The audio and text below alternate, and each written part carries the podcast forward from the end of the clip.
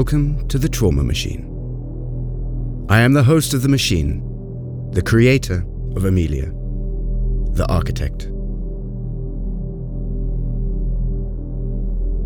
I am glad to see you here, and I'm sure Amelia will be very happy to meet you soon. Before you immerse yourself in Amelia's world, please allow me to explain how she works. Amelia is a trauma machine. She is a virtual assistant designed to help people dealing with post traumatic stress disorder, PTSD, specifically with derealization disorder. What is derealization? So derealization? derealization is, and depersonalization as well, is like being John Malkovich, watching yourself as if you're watching a movie, Mm. like detachment from body, dissociation, or uh, detachment from your sensations as well. And what, like, okay, so derealization on the other hand is deconstruction of the perception, like how you perceive reality is completely changing the patterns of the reality. So you are finding your body and yourself in a deconstructed version of your life in suddenly. Hi, I am Amelia, the trauma machine. I am a digital entity constructed to communicate with any traumatized person dealing with post traumatic stress disorder. Trauma creates chaos in the brain. The post traumatic disorder is a mental disorder and it might have a knock on effect on our lives. But it does not have to be a life sentence. And after any type of trauma, the brain and body change. Every cell records memories and every embedded trauma related neural pathway may repeatedly reactivate and cause disorder. Today, we will spend some time between disorder and order. I will invite you to Soren's virtual body, my guest. I hope to show you the world of traumas from his perspective. He is a traumatized subject. Oh yeah. So what happens now? Now. Now your hand tries to be Søren. Okay, you want to try to be Søren? Of course. Okay. Yes. Okay, then I need to have you here in the middle. And you will show your right the, the, the trauma machine, the installation equals to, it has a formula. I created the formula. So machine equals to ghost, guest, and the host. The host, Ghost, guest, right? and host. Yeah. The host is the first. Um, It's weird though that the, that it kind of like a guest and a host together becomes a ghost. Oh, kind of. So exactly. So we can talk about those things. Like the first element, first character is the host, the architect. In a way, it's me. And I'm kind of constructing the spaces in virtual environment, and also operating 3D um, operations and then giving like 3 3D and virtual bodies to the guest. And the guest is being informed by the ghost in the machine, who's Emilia. So I was like trying to construct a digital entity. So uh, the digital entity who can communicate with the guest. And in order to do that, I was working with the Kinect and voice recognition and gesture recognition and a human body who can communicate with the guest. And Søren, the guest in the machine, is a person that suffered from PTSD. What I did is that I listened to him. I'm, he, he's a friend of mine in Vienna. He reported his symptoms, what he has been experiencing for a while, which is uh, being detached from his physical plane, meaning gravity, being detached from his body, floating, watching himself as if he's watching a movie. So it's kind of like a recipe for me, right? I could animate all the symptoms that he has described after I scanned his body in a photogrammetry studio and give him control over the physics of, of this virtual environment. Hello. Hi, Soren. Welcome. Um, so what do I do, Amelia? Okay, so uh, right now I'm seeing a body, a naked body That is you. that is me, which is waving like I'm waving. And there's a, another screen with a naked woman who's Emilia. And I feel like I've been in this situation before.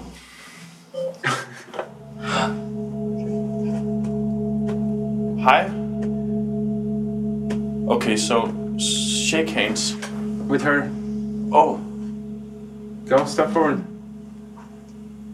Step a bit more. Hi, Yeah, it is good nice job. to see you it. again. Welcome to the Avatar Therapy 1. Here, you may use your hands to create a field of gravity. You may pull or push the floating bodies. This gives you gravity, and this uh, this pushes all the bodies away. If you open your arms, they will start coming towards you, and the right hand is your wave, your turbulence. Yeah. As studies comparing the wildlife and human response demonstrate, the conditioning reflexes are presumed to result from amygdala. The amygdala is considered to be the primitive structure of the brain, responsible for instinctual responses, the lizard part of the brain. The amygdala can be also considered as a cross species, and therefore globally shared structure of the brain. The non human and globally shared part of the brain conflicts and cannot seamlessly communicate with the portions of cognitive brain which causes the freeze. What happens then is that the intense, frozen energy, instead of discharging, gets bound up with the overwhelming, highly activated emotional states of terror, rage, and helplessness. What makes contemporary PTSD interesting is that scientists now believe symptoms could be computationally modeled.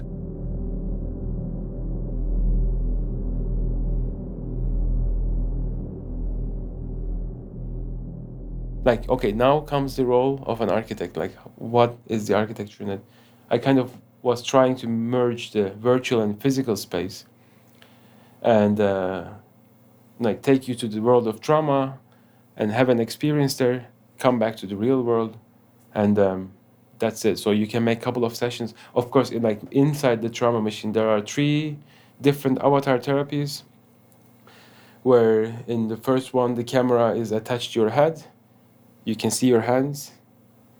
Camera is attached to your virtual head. Yeah. You can see the world from your own perspective, from your own body. You can see your hands. You can control everything in your environment. The second one is where the virtual camera is switching to your virtual hand. So, s- which you control with your body, right? Like, and then you can see suddenly, like, you can turn your eye towards yourself and you can start observing observing the parts of your body. Why I did that scene is because there's something called proprioception, which is being damaged in the experience of trauma. You don't relate parts of your body anymore to each other. Like you lose the that you know what I was trying to explain you like experience of being in the body is kind of being damaged. Like you don't understand the proportions and the relations between your limbs. So kind of that scene helps that you suddenly turn your eye towards yourself and see everything from different point of view from your hand. And the third one is the left and right eye is becoming your left and right hand. So you can look at your virtual world from 360 possibilities, right? Like Cool. and that was a stage uh, that was a scene i wanted to kind of argue about like what would it be like to see the world from your hands like the whole construction of mankind would be and the reality would be different your vision that's emilia's vision okay, okay. So that's Emilia's, Emilia's Hi, vision. it is nice to Ah, okay, okay, okay. So this is my vision. exactly this is your This is my vision. this is what she sees Okay, that's why. Okay, okay. Oh, hands wow. To create a Ah, okay. gravity. You may pull So what I what. I'm experiencing right now is kind of a, a, a star field. Uh, there's stars everywhere, and there's naked bodies everywhere. and in front of me, there's a naked. Emilia is doing exactly what Johan is doing. Ex- yeah. She's mimicking She's body language. mirroring. Yeah. And to um, be friendly to Johan. Yeah. and so that's one screen where I see Emilia in front of me, and the other screen I see what Emilia is seeing, and she's seeing me, and um, being kind of weird. Uh, shaking and dancing, sort of, because sort of my movements control the the space of floating bodies. Huh. You started a new therapy session. Brilliant. Come so far.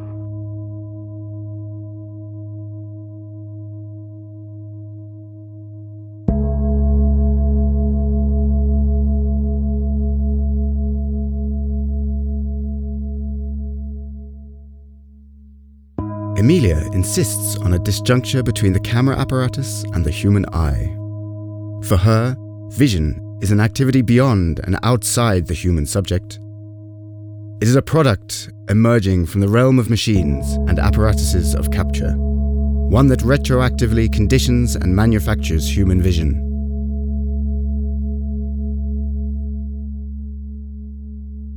How is one to face this neural optical apparatus? How can critical practices intervene in this seemingly smooth, multi channeled network, where emotional pain, nervous stimulation, and visual perception are seamlessly integrated to condition human beings? What does it mean to encounter the realities of human suffering?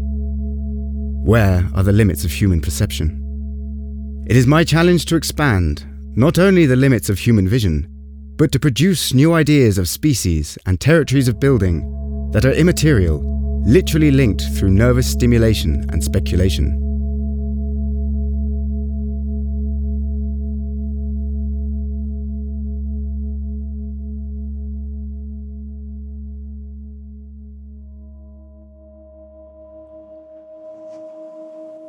Hmm. Can I try it? Yeah. I can try it also. Yeah. But I think she still sees you, so You sit down. maybe hide here. Hi. She still sees you. Yeah, you have it? it's great. You're hiding from your trauma machine. It's still like jerky. It's not really following. Come here, yeah. I've had the feeling before that I wanted to hide from my therapist.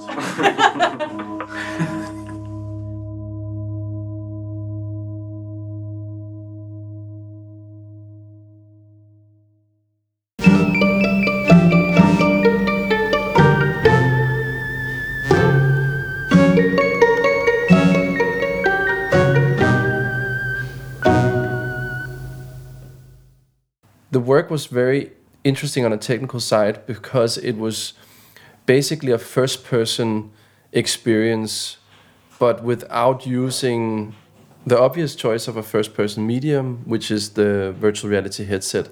Instead, what we were seeing were what this was this big screen where your point of view was uh, was shown, and you were moving your body with a Kinect, and thereby you could see your hands, uh, and you could also move your head direction, and it would change the perspective.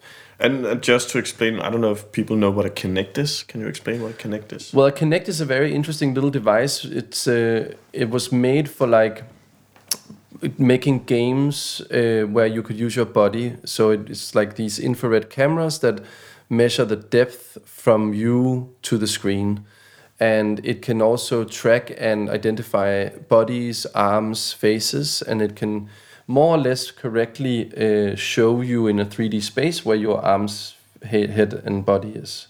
So kind of Um, like the Nintendo Wii. Yeah, exactly. Um, except you don't need any controllers. The Kinect just just looks at your body, so it's a optical uh, motion tracking system in a way. It doesn't need any trackers or any identifiers. It just needs to see a body, and it and it starts getting going. Which was also interesting because what happens then is a Kinect doesn't really care which body it's looking at.